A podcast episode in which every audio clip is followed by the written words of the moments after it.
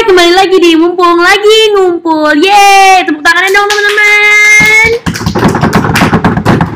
As always, bersama dengan Raisa dan... Assalamualaikum. Gak ada. Kania Mamonto no. Oh ya, Kania Monster. Iya, oke. Dan sekarang bintang tamu kita kali ini jauh-jauh dari Timor Leste, guys. Dari Timor Leste dan... Sumpah deh, ini orang tuh keren banget sih. Sumpah, kalau misalnya bisa dibilang ya, kalau bisa dibilang dia tuh adalah pahlawan reformasi dan pahlawan dari referendumnya Timor Leste. Ada nggak sih teman-teman yang di sini mau cerita? Mungkin Kak Mulki mau cerita kali ya, profilnya orang yang mau menjadi pembicara kita kali ini tuh seperti apa? Silakan Kak Mulki. Oke, Maun Zé itu sekarang menjadi Direktur Ajar Timor Leste.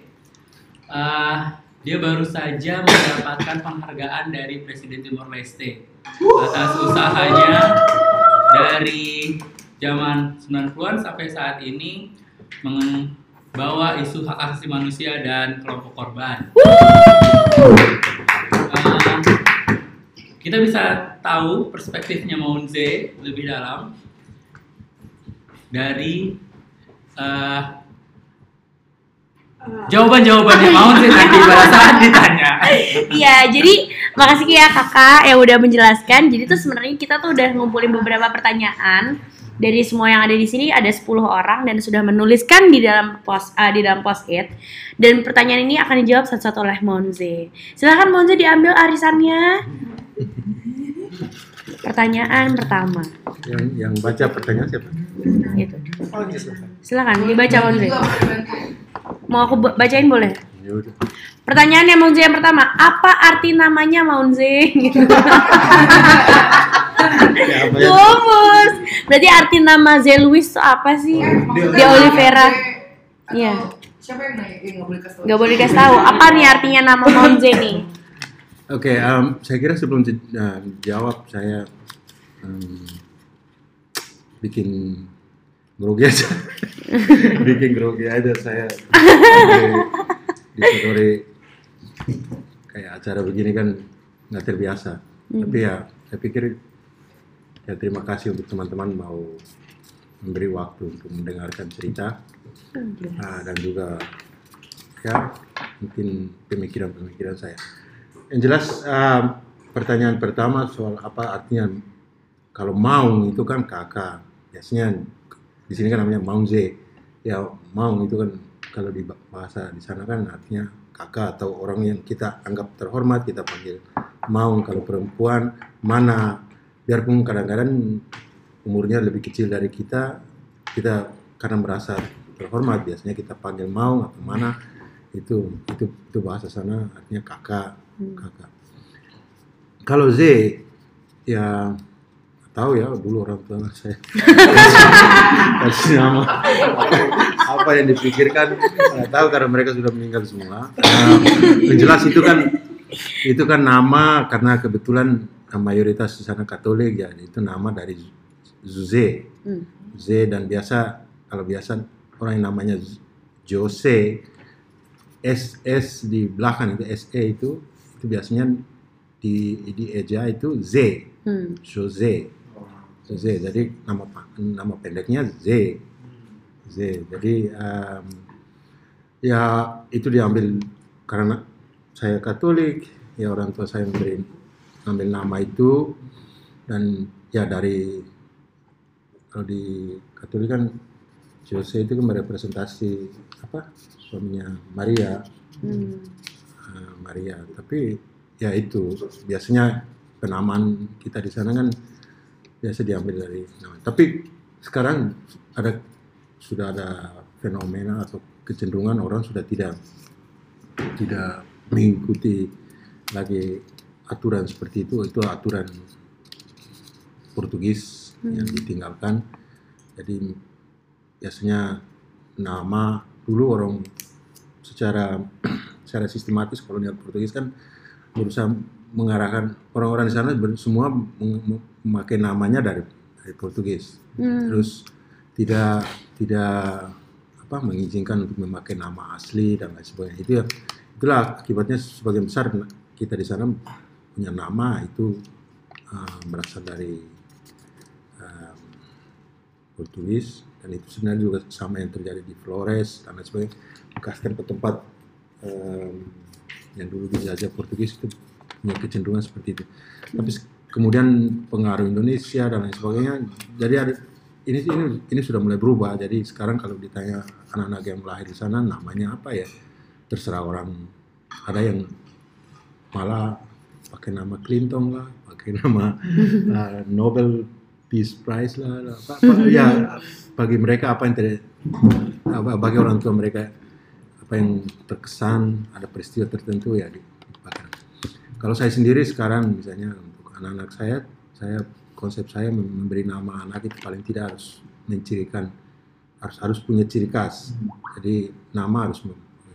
Jadi misalnya nama pertama ya biasa saya ngambil nama karena kebetulan mereka Katolik, nama kata pertama Katolik, kedua itu kata-kata yang diambil dari, karena dia sebagai orang Timur namanya diambil ada bahasa Timur. Terus ketiga nama dari ibu, terus keempat nama dari bapak. Jadi anak saya begitu penamaannya. Misalnya anak pertama saya kan Lucia itu nama Santo, terus Naroman itu Tetung, Naroman artinya cahaya. Terus ya nama Nela, terus nama saya, keluarganya. Terus anak kedua namanya Mahong, Sylvester Mahong. Mahong itu artinya apa? Kayak pengen teduh. Wow. Teduh. Yang ketiga namanya Domin itu cinta. Besok Valentine. Ya itu kira-kira. Wow, oke. Pertanyaan pertama sudah dijawab. Ada pertanyaan tambahan teman-teman dari pertanyaan pertama? Panjangnya kan Oliveira ya. Ya. Itu nama apa? Oliveira itu dari buah Oliveira. Oh. Itu kalau itu kan dari kakek saya kebetulan dari sana. Dari Olive. J. Luis de Oliveira. Woi, gimana kenapa? Jose de Oliveira. Kan yang paling tahu. Iya, tiket. Dia segala macam. Oke, terima kasih Maun Zé. Ada pertanyaan tambahan, teman-teman? Oke. Terima kasih Maun Zé untuk pertanyaan pertamanya. Coba silakan untuk pertanyaan keduanya. Oh, Manda mau tanya lewat Skype. Kenapa kadang-kadang pakai nama Zeus? Zeus itu singkatan Z dan Luis. Zeus. Ih, gemes banget. Lalu kenapa nama emailnya Lurumata? Waduh. Ya, Lurumata itu kan itu sebuah nama tempat di dekat tempat saya dulu. Saya tinggal sebelum tahun 96 dan sangat terkesan karena dari dulu email saya namanya Zeus. Dulu sebelum 96. Kemudian setelah 96 saya ganti jadi Lurumata. Kenapa Lurumata ya? Waktu itu 96 ada konflik barat dan timur di daerah Lurumata. Itu kayak kita di sana konfliknya barat timur dibilang Irak sama Israel. Irak itu representasi Firaku itu timur, terus barat. Jadi saya banyak menghabiskan waktu untuk kerja untuk menyelesaikan konflik di situ. Jadi dulu waktu krisis 2006 itu kan bagi saya anggap itu kan seperti sebuah skandal, sebuah peristiwa sangat memalukan bagi kita karena sebenarnya kita bekerja untuk persatuan, untuk kemerdekaan lama, tiba-tiba karena kekuasaan, karena ingin berkuasa para politisi kemudian membagi kita jadi lormu yang baru. Jadi saya waktu itu kan kerja banyak untuk bagaimana mendamaikan dua kelompok masyarakat inilah. Karena daerah situ itu 96 kan konflik, terus saya kan suruh semua keluarga suruh mengungsi ke Australia semua. Saya sendiri aja yang tinggal di situ. Ya setiap hari saya menyaksikan kekerasan. Awalnya saya bekerja bersama bekerja dengan aparat kepolisian UN Umpol waktu itu, tapi kan tidak efektif. Ya, terus karena tidak efektif, tidak berhasil meredakan situasi konflik itu, terus ya saya memutuskan untuk ya lebih baik saya bergaul sama mereka aja. Jadi mereka ikut berperang, berkelahi, ikut tapi berusaha nahan, minum bersama. Ya, terus lama-lama berhasil mempengaruhi mereka, terus ya, bikin main bola apa. Jadi itu kemudian terkesan, kemudian saya mengganti nama email saya dari Lurumata. Berarti sudah terjawab ya kawan-kawan ya, yang bikin penasaran. Oke, sudah? Oke, coba Maun Zé silakan diambil arisan keduanya. Terima kasih. Wah tuh ada langsung banyak tuh. Ini Maun Zé. Cukup satu. Saya enggak. Oke, Maun Zé. Kapan Maun Zé mulai merasa bisa hidup, bekerja, dan berjuang tidak hanya untuk diri sendiri, tapi untuk orang lain? Aduh, berat banget nih pertanyaannya. Gimana tuh Maun Zé? Kapan sudah mulai, wah gue harus berjuang untuk orang lain juga, gak cuma buat diri gue sendiri gitu. Kapan tuh Maun Zé? Startnya. Wah berarti ini ditarik jauh belakang banget ya Maun Zé. Ya sama seperti anak-anak muda yang lain ya, zaman anak muda ya nakal dan sebagainya. Ya, ya saya pernah di penjara berapa kali ditahan berkelahi dengan tentara, polisi. Beda definisi. Politis itu dengan tentara Indonesia berarti. Ya dulu zaman itu belum. Tapi melihat perilaku. Awalnya memang saya terlibat dalam organisasi perjuangan resistensi, jadi bukan kemanusiaan. Jadi ya tahun 89 waktu saya dapat beasiswa sekolah di Jogja, ya bergabung sama teman-teman aktivis perjuangan kemerdekaan. Ya awalnya sih kesadaran itu timbul karena rasa benci terhadap perilaku tentara dan ya penguasa Indonesia yang ada di Timor Leste. Jadi waktu itu ya kesadarannya bukan karena tulus mau membantu orang dan rasa kemanusiaan, tapi itu karena reaksi terhadap reaksi terhadap perilaku penindasan. Jadi itu.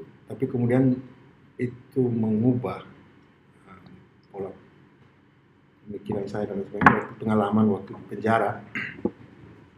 Kita di penjara 19 November 1991, kita melakukan demonstrasi pertama di zaman rejim Soeharto setelah Malari. Fotonya ada loh di fotonya tadi dikirim. Oh itu. Enggak itu tempat diperiksa terus ya tidur di situ di kejaksaan. Tapi waktu itu kita ditahan di Polda. Yes. Tidak seberapa dibanding teman-teman di Dili, karena kan di Dili kan kita pernah alami dipukul kan, di apa ke saat itu. Jadi kalau di Jakarta masih mending, cuma waktu itu kita waktu di penjara itu takutnya waktu kita rencana mau pindahkan kita ke beberapa rumah tahanan kan apa itu, kayaknya kalau kita terpisah sendiri itu kan rawan. Nah, itu yang kita paling khawatir itu waktu itu bersama di tahanan kan. Jadi di situ, karena waktu itu ada teman-teman aktivis Indonesia, ya orang-orang tua, sudah meninggal Garuda Nusantara, sudah meninggal Abdul Hakim Garuda Nusantara, Hendardi, masih hidup juga.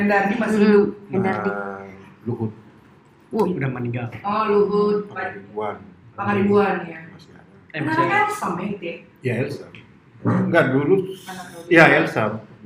Tapi dulu ya karena inisiatifnya kan dari Bu Ade yang menjadi perintis solidaritas Indonesia Timor Leste itu Bu Ade, karena awalnya dia dulu dari pelayanan dia ke penjara, awalnya Tapol 65 terus kemudian kenal sama para narapidana dari Timor Leste. Dari situlah awal dia mulai mengembangkan upaya untuk membantu para tahanan politik. Jadi dari situlah kemudian waktu itu kan kita di apa ya? Belakang dari berapa kali saya belum kenal dia, saya curiga sama dia, malah saya pikir dia intel. Nggak mau.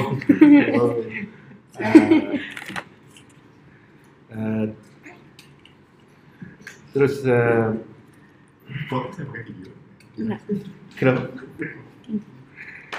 ya awalnya curiga dan lain sebagainya, tapi lama-lama kemudian kami mengerti maksud dari teman-teman ini membantu kami secara tulus untuk membela hak-hak kami di tahanan. Jadi itu yang menginspirasi kita. Jadi awalnya kan saya kan aktivis perjuangan kemerdekaan. Jadi kalau aktivis perjuangan kemerdekaan itu kan rasa benci kan, Mas. Didasari oleh rasa kebencian. Tapi kan kemudian itu berubah jadi kerja untuk kemanusiaan, itu kan kemudian terinspirasi dari teman-teman ini.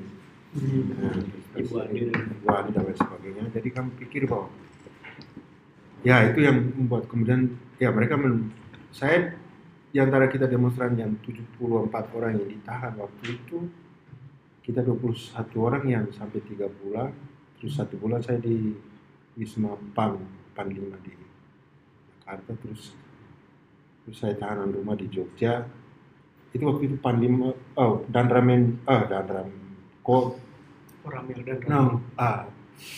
Menenggoren waktu itu di Jogja itu SBY. Oh.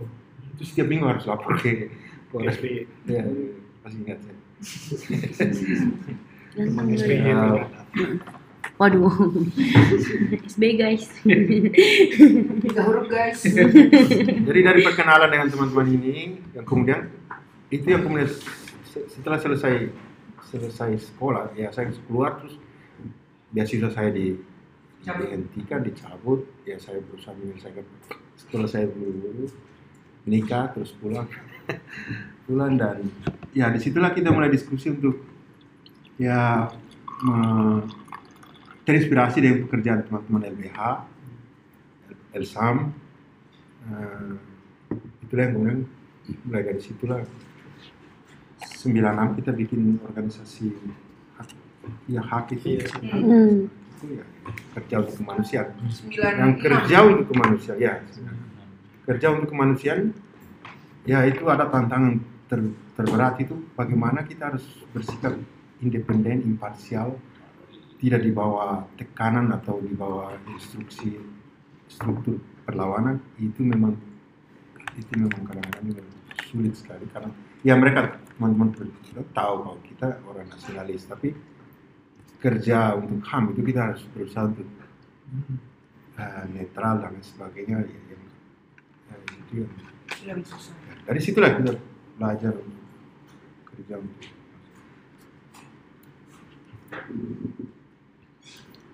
Oke. Ada pertanyaan teman-teman? Anda tidur. Anda tidur katanya. Ada pertanyaan teman-teman? Itu tadi di Jogja ngomong siapa aja, Bang? Jogja? Maksudmu? Iya, saya ke situ. Maksudmu? Siapa? Kalau kita, saya kan di Jogja 89 sampai 94 saya pulang. Ya 94 selesai saya pulang. Waktu itu PRD udah ada belum sih? PRD bukan PRD. Rodi. Prinsing itu Haji Prinsing itu siapa organisasi mereka? Itu yang waktu kami demo di Jakarta dibantu oleh teman-teman ini. Infit. Apa namanya, saya lupa, ini sudah lama jadi. Kalau di Jogja ya kemudian kita kan juga ada misi untuk bagaimana menasionalisasikan isu Timor Leste. Jadi kan itu menuntut kita untuk bisa, kita tidak eksklusif lagi, kita harus terbuka dengan gerakan mahasiswa di Indonesia. Ya awalnya memang harus diakui, awalnya kami dulu cukup eksklusif, tertutup diri. Kami anggap semua yang namanya Indonesia itu kan. Nah, tapi kemudian ada kebijakan dari pimpinan Xanana. Oh, ya, udah, harus membuka diri. Jadi ya, awalnya memang Adi Condro banyak membantu, Arif Budiman itu memang di Salatiga, terus di Jogja sendiri. Kemudian ya kami mendekati dengan Pastor Romo Manggung dan sebagainya. Saya sendiri waktu keluar dari penjara, terus ada Romo pembina mahasiswa di Jogja, saya lupa namanya, ya berusaha mendekati dia dan dia bersedia untuk membina saya waktu itu. Ya saya sampai di sini yang Katolik, kamu aja ya. Dulu yang Kasbul kamu kenal dengan Kasbul. Oh kamu, ya dulu itu ketegangan antara Islam, gerakan Islam sama gerakan Kristen kan, kemudian Kristen sendiri kan bikin kaderisasi, untuk. Jadi saya juga sampai pernah dilatih sampai kita dikasih petunjuk, saya datang di sini waktu itu di mana nih, itu si training. Cuma kemudian saya tiba-tiba ya itu gerakan Kristen. Bukan PMK ya? Bukan PMK, itu sangat radikal sekali. Okay. Tapi ya pernah dibina sampai di situ. Okay. Ya, jadi sampai itu katanya kalau lulus dikasih saja pisau suruh di Bogor, terus di hutan selama 3 hari. Orang Katolik yang nah, dulu ya saya pernah masuk sambil jaringan itu. Jadi ya. Terus ya kemudian ya saya orang Katolik ya. Ya karena waktu itu Islam pun juga ada. Ya. Ya karena saya ketemunya di penjara. Ya waktu itu ya ketegangan itu. Ya. Itu. Zaman itu Islam ada Komji kan. Komando jihad. Ya. Gila ya, gimana ya kalau misalnya kita hidup tahun segitu ya dulu. Udah kebayang ya. Kok Mas Dodi kamu nggak di penjara sih Mas? Saya anak gaul. Oh anak gaul. Kita nggak bisa tuh nonton Netflixan. Pakai Spotify nggak bisa, pakai pager doang, udah pusing. Ya dulu pager itu udah mulai ada pager. Iya. Ya cuma ya dulu masih pakai telepon yang itu komunikasi. Yang kalau kata Mas Dodi masukin koin di pakai tali dicabut lagi. Oh yes. Pertama udah 5.000. Iya. Silakan Maun Zé diambil kertas selanjutnya, pertanyaan selanjutnya. Oke. Ini aku baru nulis pertanyaan ini sebenarnya. Maun Zé kenal Munir nggak sih? Atau Wiji Tukul gitu? Kalau Wiji Tukul pengalaman secara langsung nggak. Kalau Munir ya 99 dia kan masuk 99 dia kan tim pencari fakta Komnas HAM. Saya sudah di HAK. Ya ketemu dalam termasuk siapa sih pengacara Indonesia yang tua rambutnya putih? Banyak Buyung. Ya dulu mereka di ekologi. Gue mau ngomong Amin Rais. Enggak, komisi. Oh, TPF apa? Tim pencari fakta. Oh, ya, Mas Dudi apa TPF? Tim pencari fakta. Cuma bekerja dengan Munir secara dekat enggak? Karena dulu HAK itu mitra paling dekat itu Elsam. Kalau Munir kan dulu di Kontras, dia punya partnernya yang lain, teman-teman yang lain di Timor Leste ya. Tapi kemudian dia ketemu waktu dia masih TPF, berapa kali kita ketemu diskusi soal ini. Tapi sebagai mitra enggak, saya lebih dekat teman-teman Elsam, sekarang Ifdal, Arifan itu kan dulu Elsam yang sekarang Golkar ya. Waduh.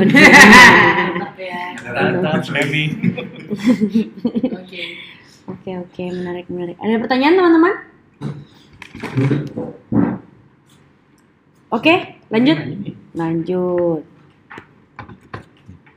Oke, kita buka. Waduh. Kenapa bisa ditahan waktu zaman Soeharto dan kapan bebasnya? Apa perasaannya saat tadi bernostalgia yang ada di grup? Oh, ini fotonya nanti. Itu sebagian sudah di ya sudah saya ceritakan tadi. Ya memang waktu itu kita kan terlibat dalam demonstrasi 19 November 91. Yang mau dibilang dalam sejarah gerakan mahasiswa itu setelah peristiwa Malari itu nggak ada demonstrasi mahasiswa, dan kita di zaman itu kan kita yang melakukan demonstrasi pertama karena itu reaksi terhadap peristiwa pembantaian Santa Cruz.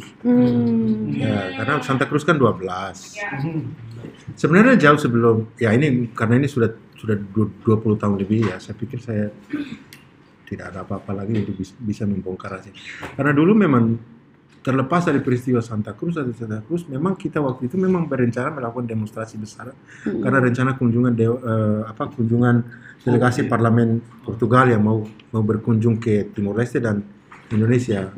Waktu itu memang ada rencana seperti itu. Kemudian itu kan tercium oleh Indonesia. Itu yang terjadilah peristiwa 28 Oktober di Dili, di mana tentara membunuh seorang Sylvester di gereja, dan itu kemudian membatalkan kunjungan delegasi parlemen.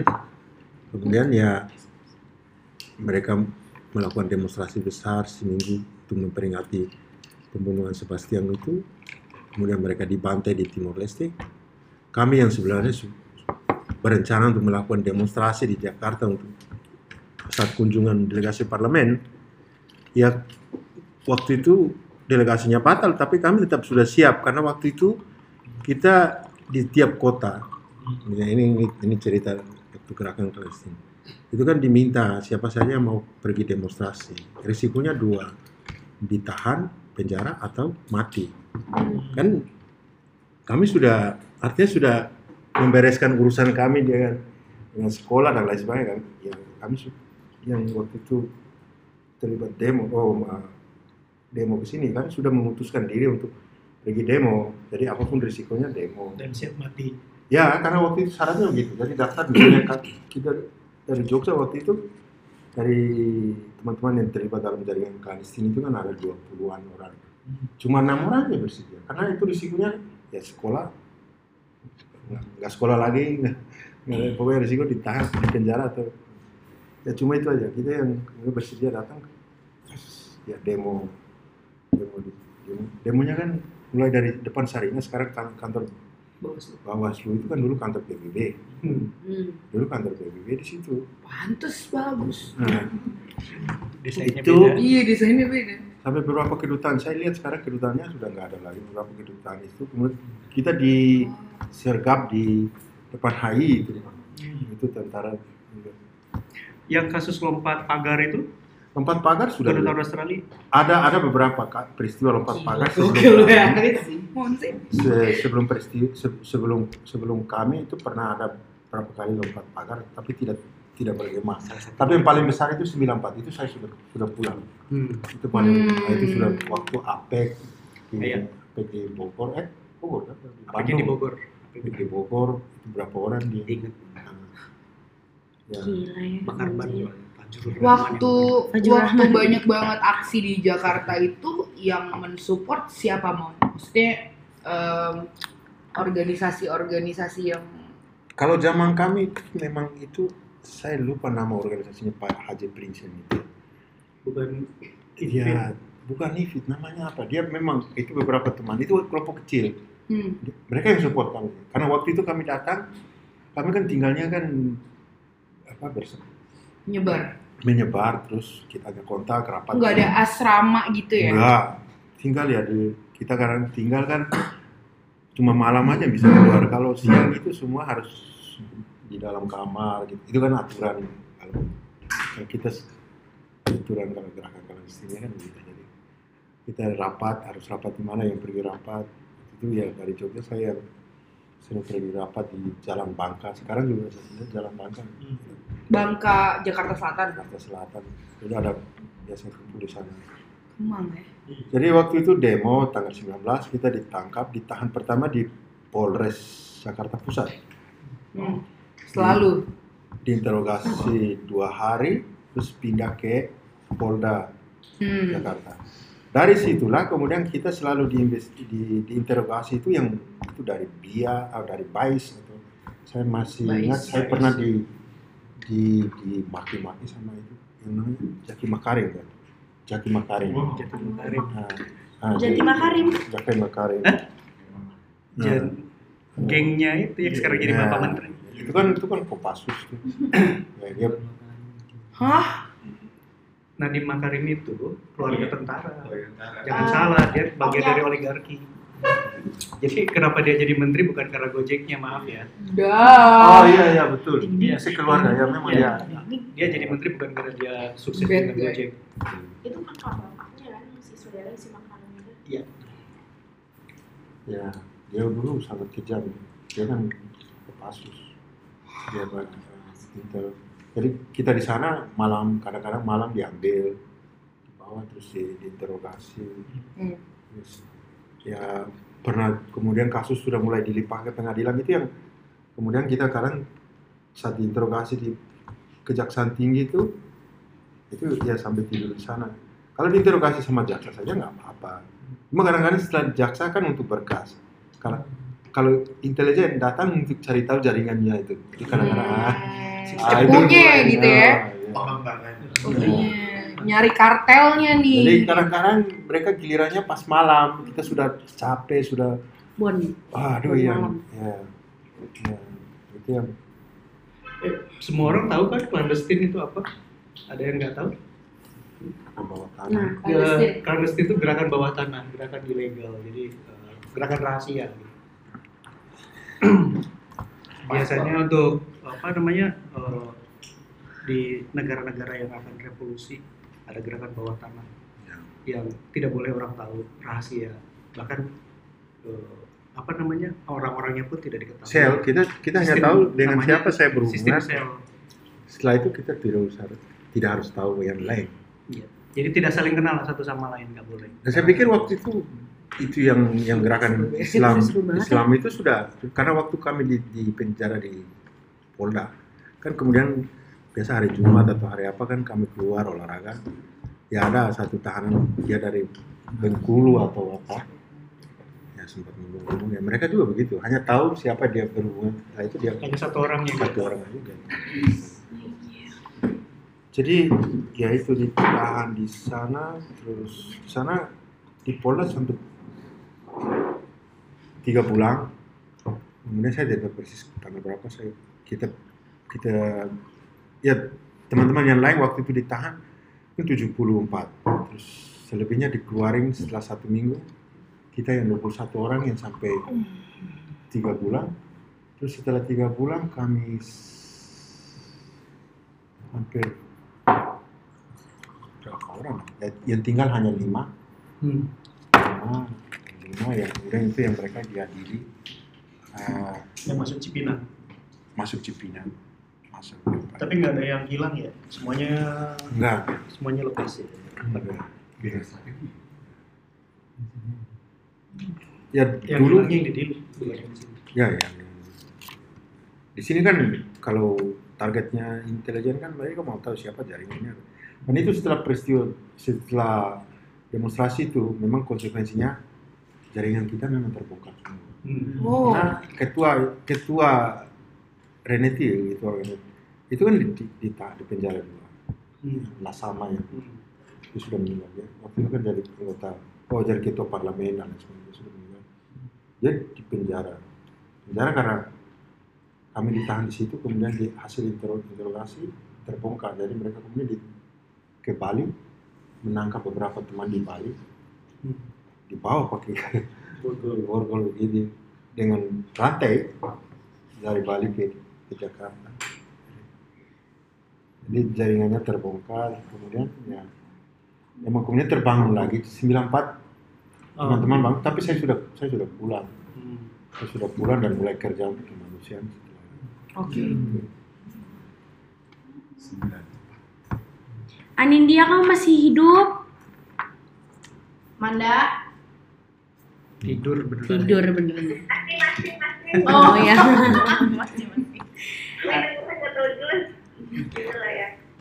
Iya, di podcasting kok. Oh iya? Iya. Iya. Oh iya. Tapi ini ya, maksudnya aku jadi ingat sih pas waktu kemarin pas Maun Zé tahu aku ikutan demonstrasi. Maun Zé juga langsung ngomong, terus kamu ditahan. Oh gitu goals banget ya. Iya, oh gila ya, kalau gue ditahan seru juga sih. Tapi jangan ya, jangan. Jangan sampai. Tapi gila sih. Ada sih pertanyaan tadi. Aku juga nulis pertanyaan tuh Maun Zé. Nanti terlalu dijawab aja sih. Ya udah. Pengen ini deh, pengen nanya. Tapi ada pertanyaan lagi enggak, maksudnya? Penasaran sih pas waktu diceritain lompat ke embassy itu. Ada beberapa embassy aja dan mereka itu responnya. Mereka itu siapa? Yang dilompatin. Itu mendukung atau langsung ngasih ke pemerintah Indonesia atau bagaimana? Kalau lompat pagar itu kan tidak itu bagian dari strategi perjuangan untuk menarik perhatian dunia. Jadi kan waktu itu kan kita ya kalau itu harus lihat lagi di sebenarnya di Cina juga ada zaman masa-masa perjuangan masa itu kan perjuangan tidak lagi di hutan tapi di kota dan di kota tidak saja di Gili tapi kemudian di Indonesia itu bagian dari perjuangan untuk ya kita berjuang secara non-violence secara demonstrasi ini jadi ya memang kemudian ada biasa kita demo kan ya harus ada orang yang kerjanya harus lobby dulu kedutaan mana yang sering strategis tapi dia tidak mau apa tapi kita anggap strategis misalnya kedutaan Amerika waktu itu kan orang Amerika tidak mau tapi kan kita paksa saja itu banyak teman-teman yang lompat waktu itu selain harus melewati apa pagar yang sangat tajam kemudian mereka di sana disiksa sama satpamnya dipukul-pukul kan karena kebijakannya Amerika nggak mau tapi kan ada kedutaan yang kemudian memang kolaboratif misalnya biasanya kita lompat itu kan hanya untuk menarik perhatian terus dan juga ada teman yang kerja untuk dengan apa media internasional untuk memblow up isu ini terus proses negosiasi di kedutaan dan lain sebagainya itu kan juga bagian yang kayak bisa dibilang ini kayak sandiwara untuk bagaimana tetap isunya sampai kemudian terakhir harus dideportasi tapi biasanya sebagian besar teman-teman yang lompat pagar itu tidak kemudian pada pilihan mau ke luar negeri ada beberapa teman yang kayak sama seperti kita waktu di Jogja waktu datang demo yang 6 orang itu artinya yang 6 orang yang siap mati siap dipenjara terus kemudian waktu kita sudah mau demo kan dilihat jumlahnya kok sedikit. Jadi kemudian kita rapat disuruh tambahin orang lagi. Jadi pasti tambahin kita suruh pesan, Jogja tambahin orang lagi. Ya ada teman yang oportunis. Jadi dia dengar kalau dia ini mau demo ke Jakarta. Jadi yang dipikirkan ke luar negeri. Jadi dia bawa tas, dia bawa paspor. Siap gemas. Jadi ada kasus seperti ini. Tapi secara umum kalau bagian dari gerakan perjuangan enggak. Itu kan bagian dari sikunya. Sampai kemudian itu dideportasi karena kemudian pihak kedutaannya sendiri mempertimbangkan soal keamanan, soal keselamatan. Tapi sebenarnya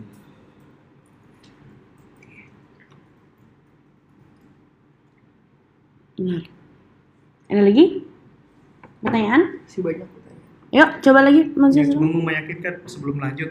Teman-teman, ya maksudnya tahu kan peristiwa Santa Cruz itu apa? Terus tadi apa disebut lagi tuh?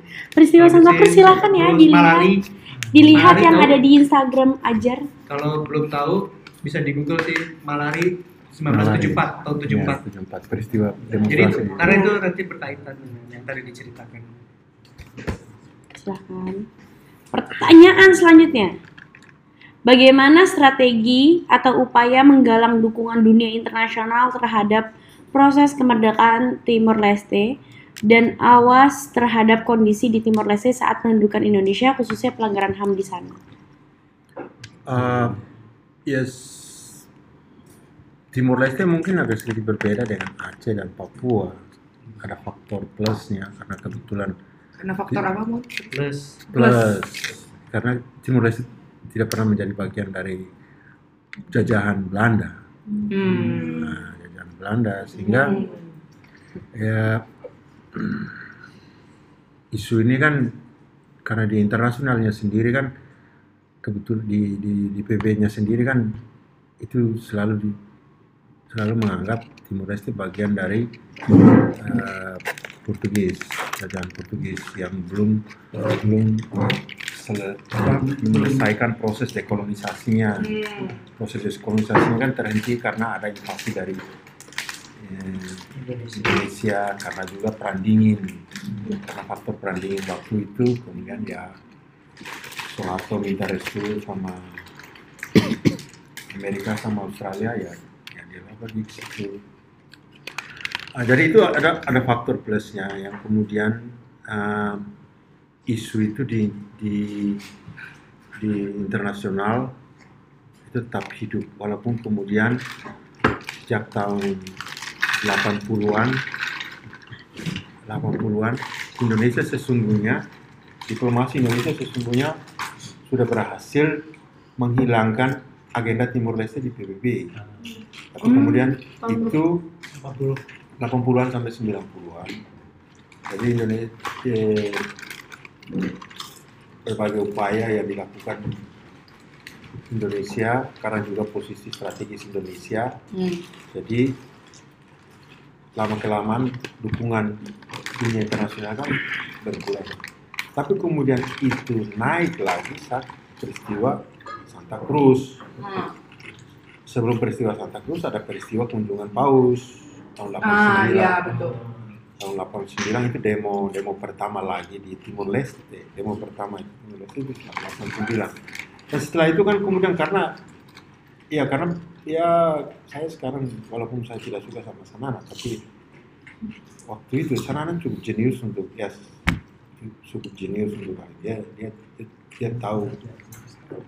Dia seorang yang punya strategi yang apa? Jadi dia mengubah dari perjuangan bersenjata ke perjuangan diplomatis, non senjata, bukan diplomasi aja, tapi perjuangan di kota, clandestin dan sebagainya. Jadi itu faktor yang membuat kenapa isu itu. Faktor yang lain karena ya orang-orang Timor Leste yang ada di luar negeri sebelum Indonesia menginvasi kan kita punya orang di Portugal, di Australia dan sebagainya, dan itulah yang kemudian mereka juga kerja keras untuk melobi dan sebagainya. Kemudian secara dari sisi strategis perjuangan waktu itu memang kemudian para pemimpin kita waktu itu menyuruh beberapa tokoh untuk ke luar negeri, dan itulah yang bekerja banyak di luar seperti Ramus Horta, Alkatiri, Cipinang, Alkatiri, ya mereka yang kemudian di luar. Ramus Horta buat Alkatiri. Ya isu itu, jadi saya tidak bisa mengatakan bahwa ini peran kami, tapi ini kami bagian dari strategi itu. Jadi ya cuma waktu itu misalnya sekarang ya mungkin saatnya untuk terbuka.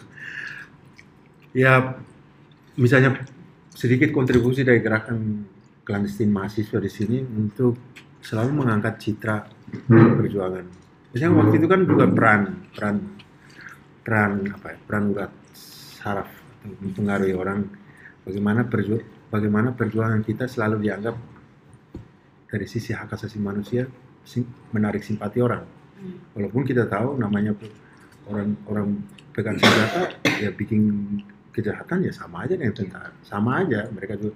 Tapi kita waktu itu banyak bekerja untuk mengemas isu, termasuk juga misalnya ini kan nanti diadar internal aja kan, nggak publik ya.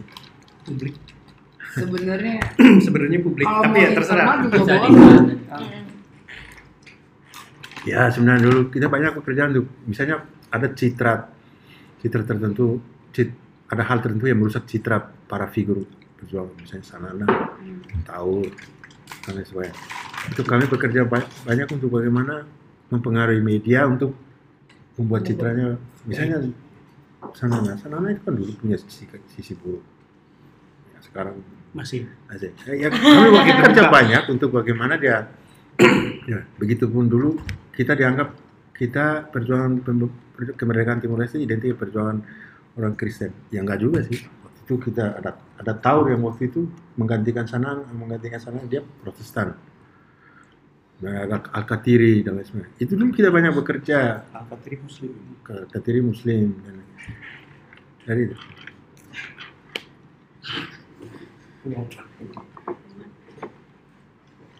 Ya.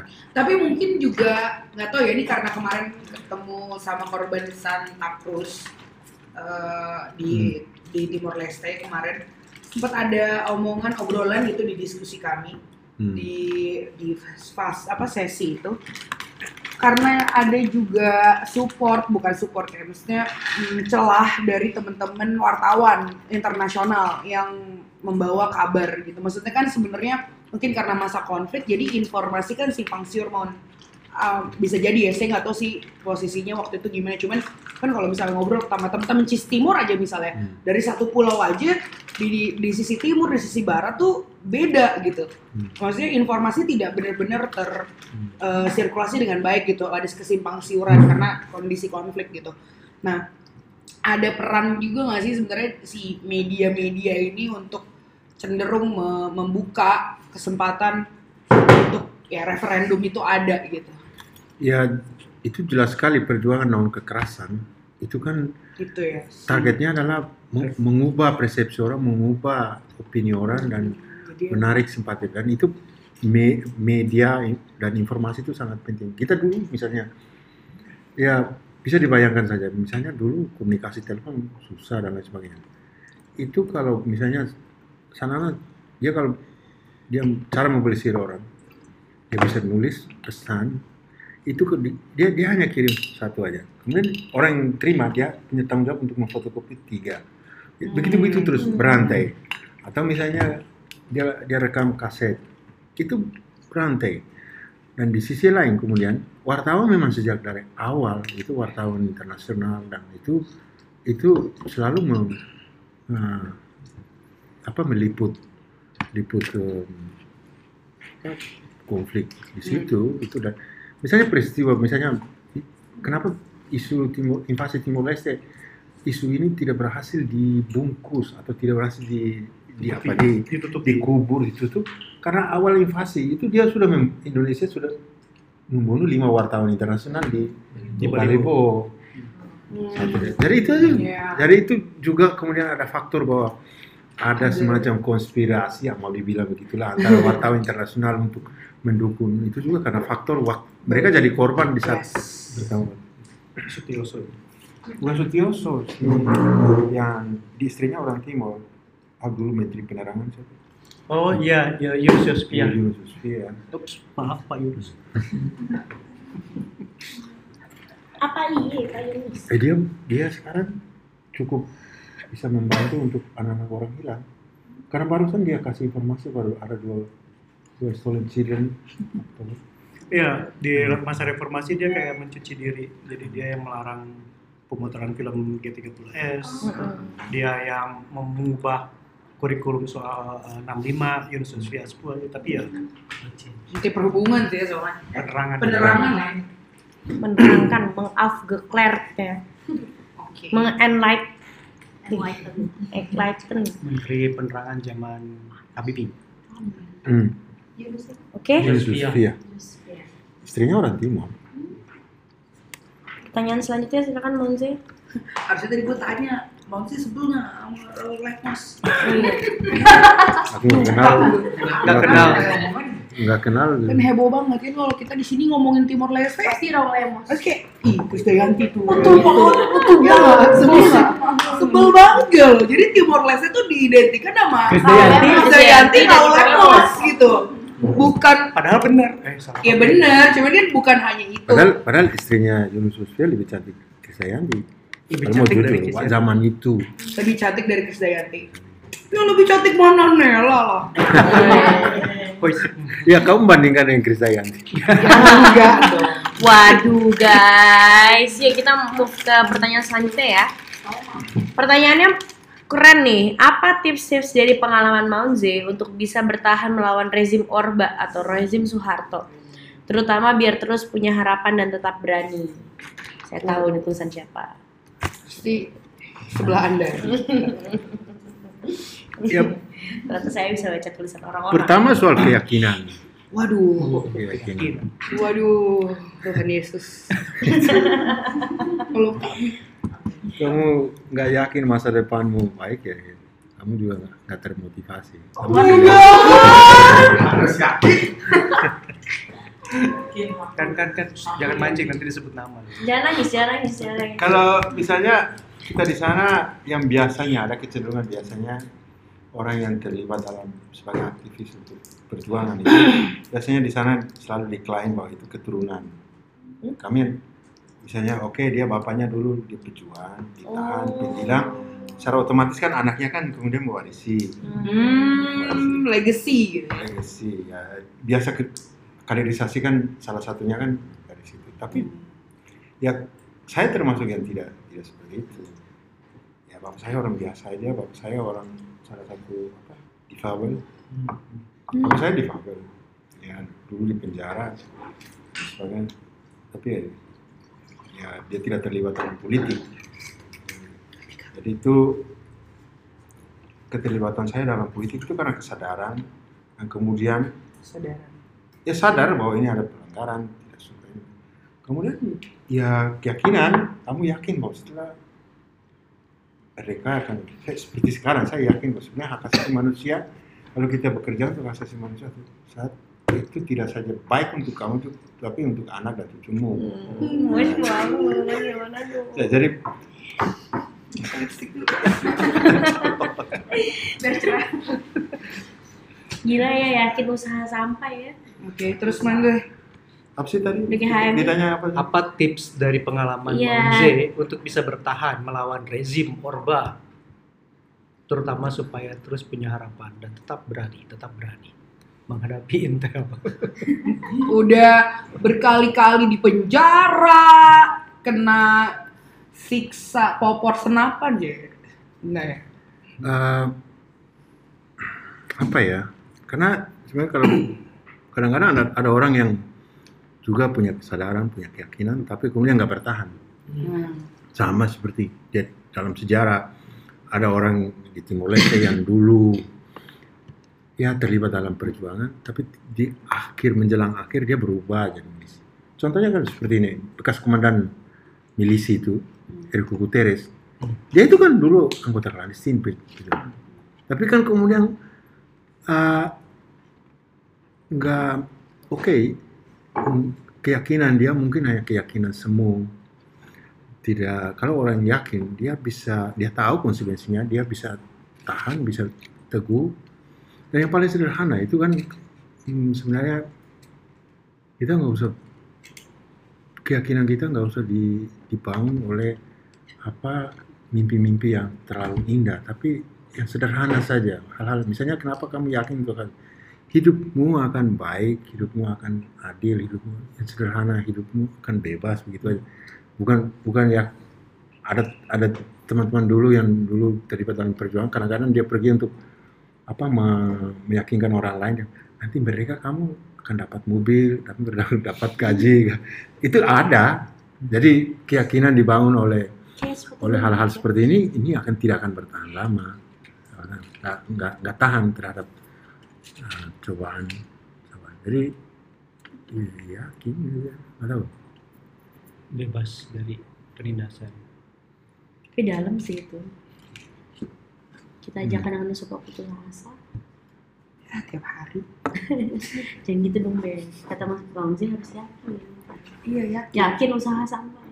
Yoi, amin. Masuk HMI. Gimana teman-teman? Ada tanggapan nggak? Atau mungkin yang masih punya keraguan di dalam hatinya? Kayak misalnya, aduh tapi saya nggak bisa beli Porsche Carrera 911 Maun Zé. Apa ya? Porsche Carrera ya. Apa? Mobil. Oh, mobil ya. Ya, selanjutnya silakan Maun Zé sini. Oke, menurut Maun Zé, waduh, kayak tahu gue nulis siapa nih. Menurut Maun Zé, akankah Timor Leste suatu saat nanti akan bersatu kembali dengan Indonesia? Ya, dalam pengertian apa dulu? Yang jelas, kan kita kan berjuang untuk kebebasan, berjuang untuk tidak berarti kita bebas kemudian kita tidak bersatu. Ya, sebagai manusia kan kita harus saling membutuhkan, saling. Apalagi misalnya seperti yang saya bilang sama teman-teman yang youth di Timur Barat itu kan, saya bilang ya kita ini setelah 99 kita yang satu pulau kecil ini terpisah menjadi dua negara. Tapi pemisahan kita menjadi dua negara tidak berarti bahwa kemudian kita harus mengabaikan bahwa kita hidup bertetangga kita nggak bisa pilih, tapi teman bisa pilih, tapi tetangga nggak bisa pilih. Biarpun bagaimanapun kita juga harus menjalin hubungan. Jadi seperti tadi saya bilang, ya bersatu dalam hal apa? Ya ada orang yang sangat chauvinistik kan berpikir bersatu artinya oke, kembali ke pangkuan Ibu Pertiwi, ya ibu aja sudah nggak bisa mengasuh anak. kenapa dipaksain? Ya biarkan aja anak-anak sendiri bikin rumahnya sendiri, bikin. Yang penting kan punya hubungan, punya apa? Legasi kita. Ya. Jadi saya kira begitu. Ya sekarang itu kan bersatu karena kita bersatu karena satu tujuan, tujuannya apa ya, tujuan keadilan, tujuan itulah ya kita buat kita bersatu. Tapi tidak berarti kita harus bersatu, harus satu rumah kemudian kita berantem terus. Gimana ya, memang pertanyaan politis tadi, tapi sepakat. Ada yang nanya lagi? Ada yang mau nanya nggak? Yakin masih ada. Daripada berat-berat terus nanya nih. Maksudnya lu ketemu tambatan Habib. Waduh, bentar dulu dong, ini dulu. Top ya. Iya. Silakan. Nah, silakan. Apa yang membuat Maun Zé terus bekerja untuk kemanusiaan hingga hari ini? Kita tahu nih nulis siapa nih.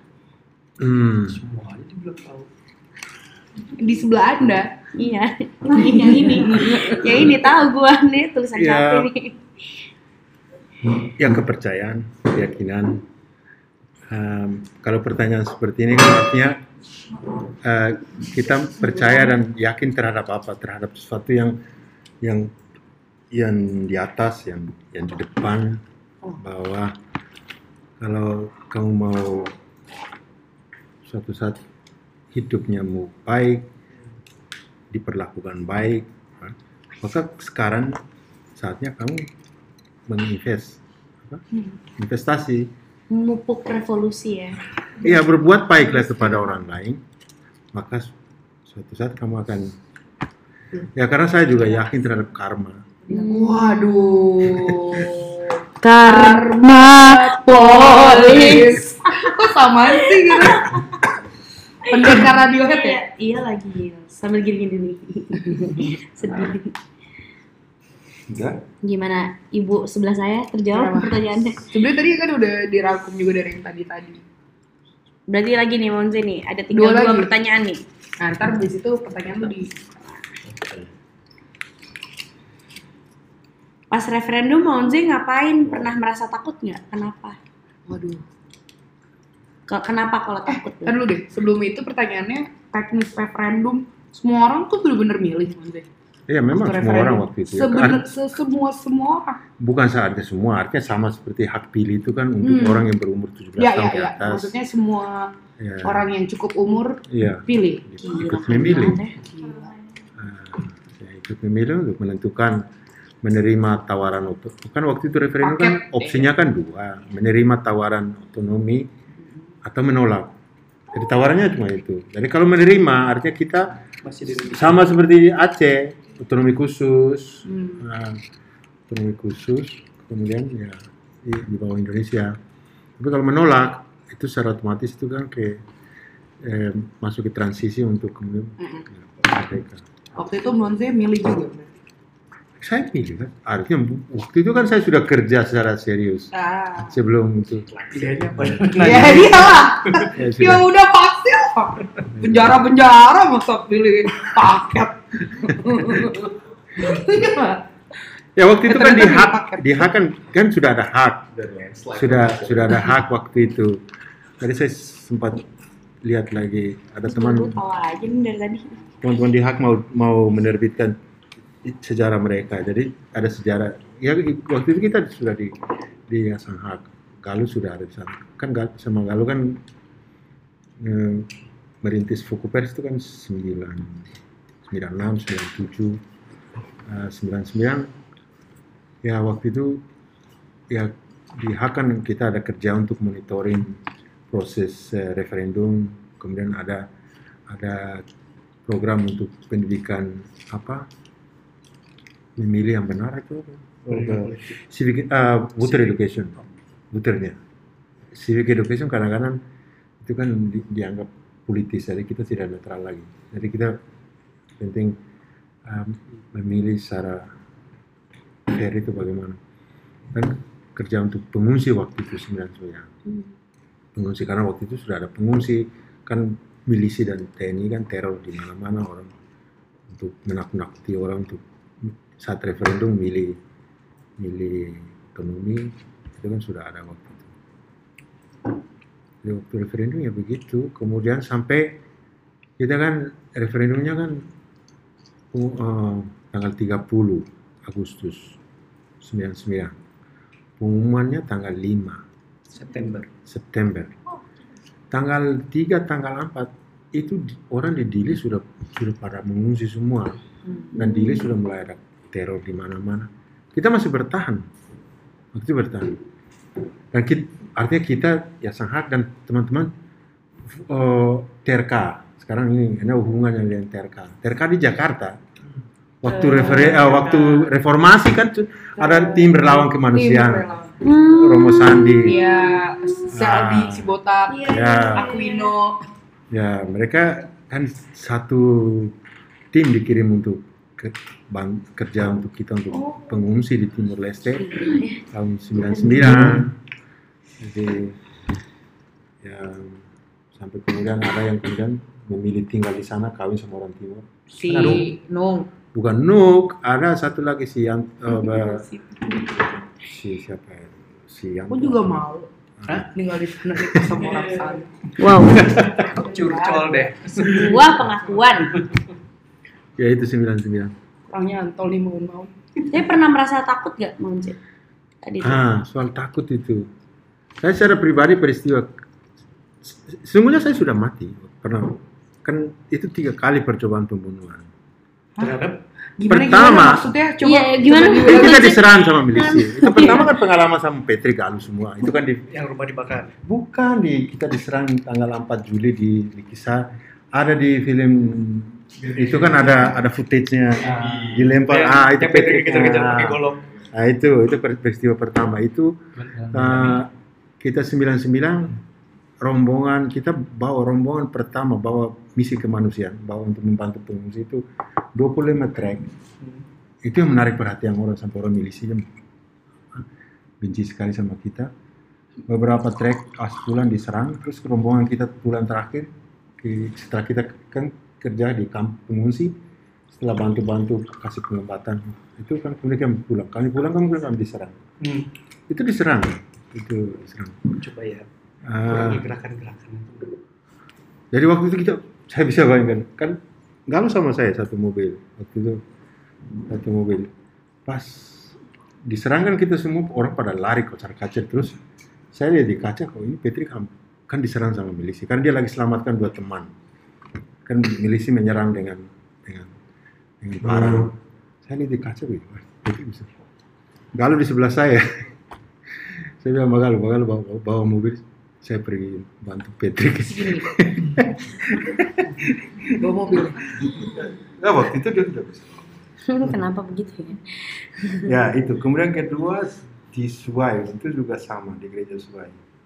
Waktu kita baru bantuan untuk pengungsi di sana. Itulah yang kemudian peristiwa kenapa sekarang rambut saya panjang itu, karena saya lihat dengan mata kepala sendiri waktu itu milisi orang anak-anak muda yang rambutnya gondrong itu kan ditaruh di atas jembatan begini. Nggak, potong rambut bukan potong. Sebelum mereka sudah ketawa gitu. Epic. Lu nggak bisa kalau kayak gitu-gitu.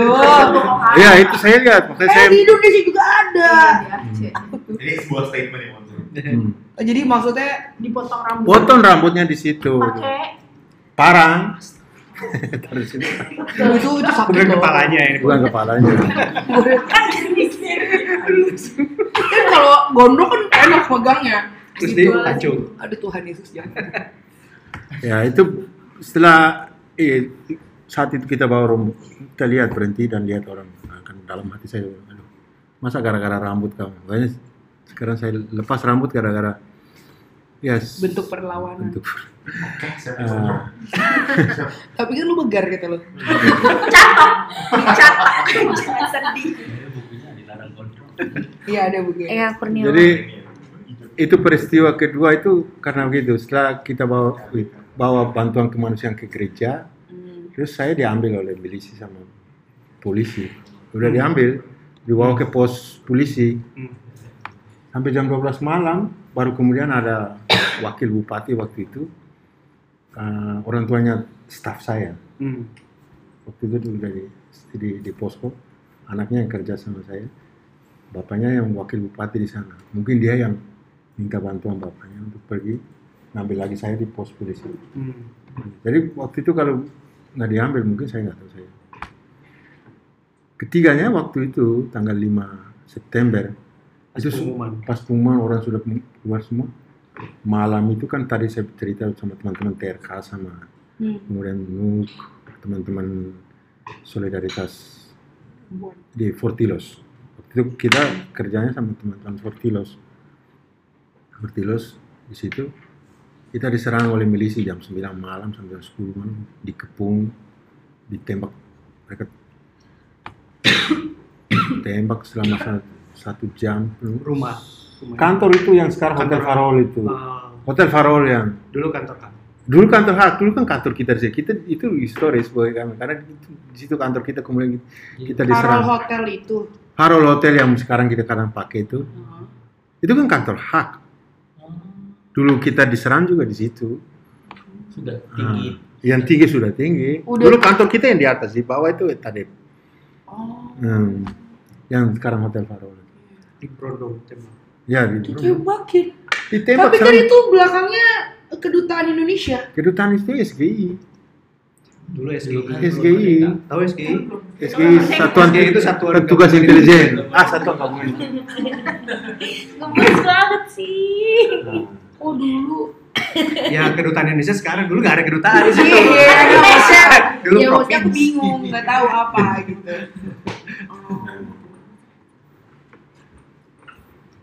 Oke. Ya pada saat kita diserang, saya selama 1 jam saya duduk aja di situ, saya tidak terpikir ini kok bisa diserang. Saya tidak terpikir itu peristiwa itu. Ya kemudian saya sebenarnya kalau ditanya takut saya waktu itu bukan takut, saya bilang kok bisa diserang. Nah itu aja. Kemudian ya kita setelah itu kan polisi Indonesia datang memaksa kita keluar, mereka mengungsi secara paksa kita, terus kita dibawa ke markas polisi Polri. Di situ baru kemudian kita dan teman-teman Jakarta, waktu itu teman-teman solidaritas Jakarta yang mencarter satu pesawat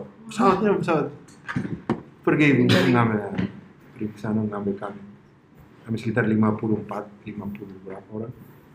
Termasuk, ya itu termasuk teman-teman lawan Indonesia. Itu dibawa ke sini.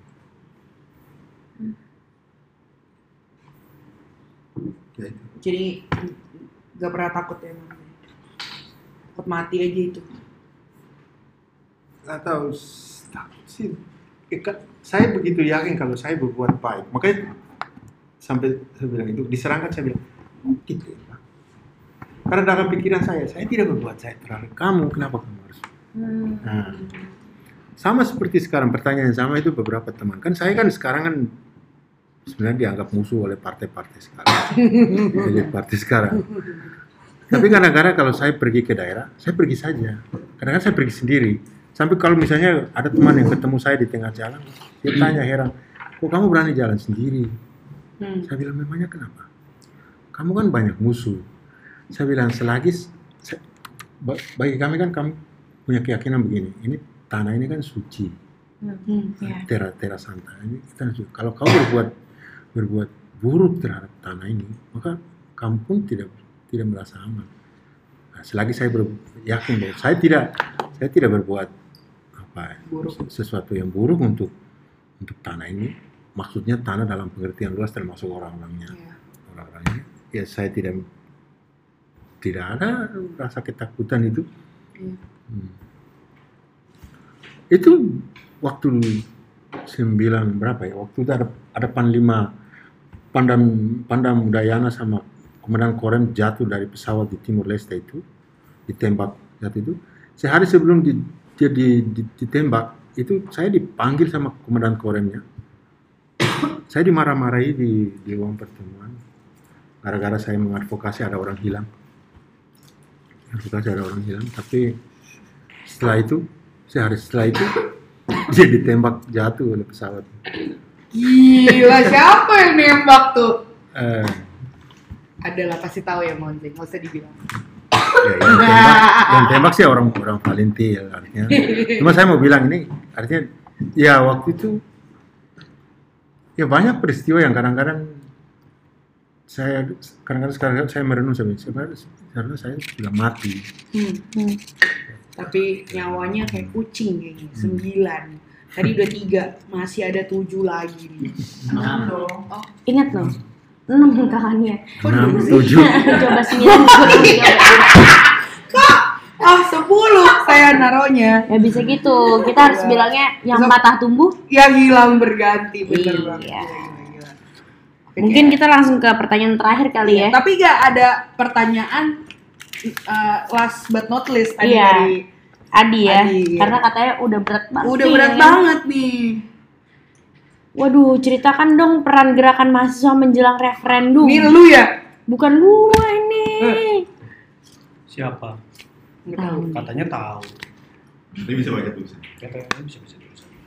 Ya sebagian sih sudah saya ceritakan, cuma secara khusus pengalaman saya, misalnya waktu itu kita bikin posko untuk pengungsi yang sama Galuh sama Patrick yang kita sama-sama merintis bikin posko itu, kan kita berhasil kalau dibilang peran mahasiswa untuk mendukung kemerdekaan sih, oke, saya tidak akan bercerita soal itu kan soal lain, tapi saya bercerita soal peran saya yang kemudian setelah 94 ya lebih mendedikasikan diri untuk kemanusiaan. Ya kita berhasil memobilisir volunteer untuk kerja kemanusiaan pada saat itu, mahasiswa, orang-orang muda. Itu teman-teman mahasiswa yang di sekolah di Indonesia, itu berapa banyak yang kemudian bergabung sama kami. Teman-teman mahasiswa yang sekolah di Universitas Timor Leste juga banyak yang bergabung. Dan teman-teman TRK ini. Jadi waktu itu kita ya itu sulit, itu juga yang kemudian mengubah banyak mempengaruhi perspektif para teman-teman kami yang aktivis perjuangan, karena apa yang kami kerjakan itu kan tidak murni kayak hitam putih begitu, enggak ya, kita melawan rejim Indonesia, rejim Soeharto, tapi ada orang Indonesia di situ yang sama-sama itu support juga. Udah ya. Nah, itu pertanyaan Adi tuh. Pertanyaan Adi yang seru-seru deh tadi. Di antara konflik bagaimana kita nantang ya? Konflik itu memang Maun Zé menemukan tambatan hati itu. Menambah semangat untuk menemukan kebebasan, eros dan reformasi. Waduh.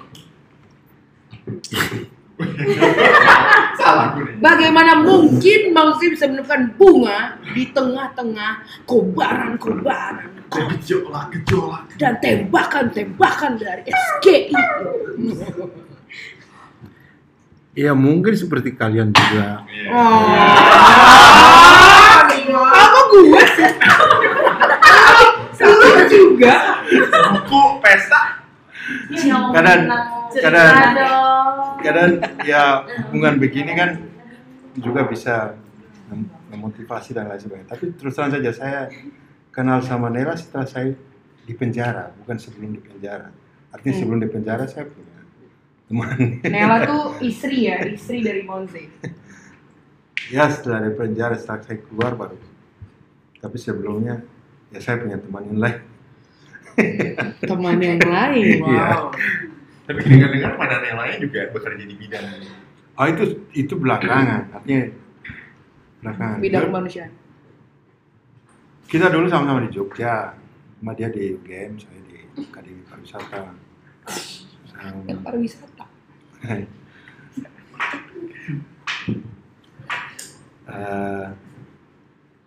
Ya kenal sebagai teman di situ. Sebagai kawan. Nggak seru soalnya gemes terus. Ya. Kami jadian setelah saya keluar dari penjara. Nih, gua deketin. Bagian mana Nela aja dia langsung mau dengerin. Terus. Ya setelah persisnya tahun berapa? 292. Sudah 4 tahun menikah. 94 menikah? Iya. Lu belum lahir? Aku lahir 96.